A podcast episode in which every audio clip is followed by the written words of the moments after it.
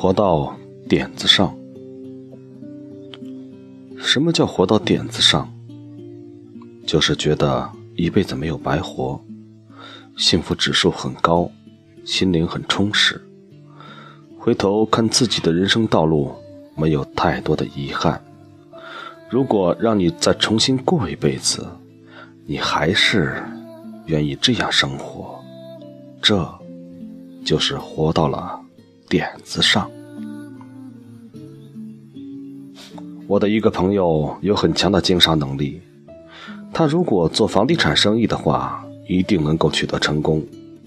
但他梦想的生活是草原、天空和马，于是，在他捞到第一桶金后，他立刻停止了商场的搏击，到内蒙古买了一大片连绵起伏的草原，然后。盖起了一个很美的小度假村，养了十几匹好马。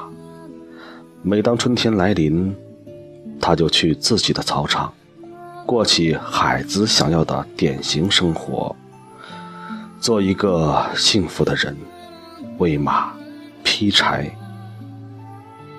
小度假村每年能够给他带来一些收入，去掉运营成本后，还能剩下十几万。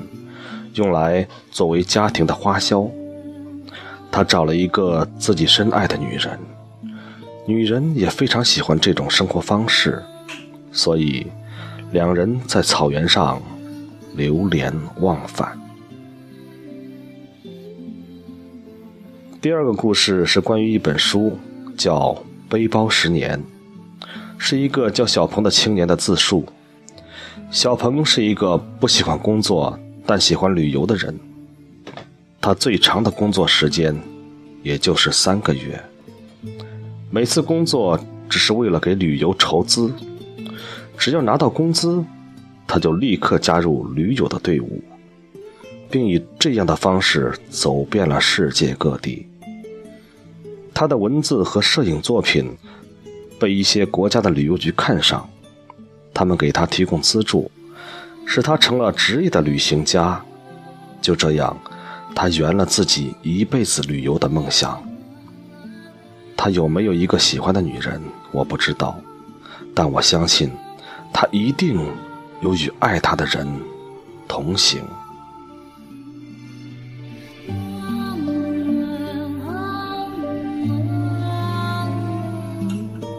讲完以上两个故事，就可以用来。做一下总结了，一个活到点子上的人，大概需要三个要素。第一，有一个自己真心真意喜欢的事情，而且这个事情能带来经济收入。我的朋友喜欢草原，但同时还得靠度假村获得一定的经济收入，否则就活不下去。小鹏如果没有获得资助，也无法以职业旅行家的身份。旅行下去。第二，对于财富、名望、权力，没有过分的兴趣，更愿意追求内心的充实和满足。第三，有一个特别值得你爱的人和你同行，这个人不是你的父母，不是你的朋友，而是你的爱人。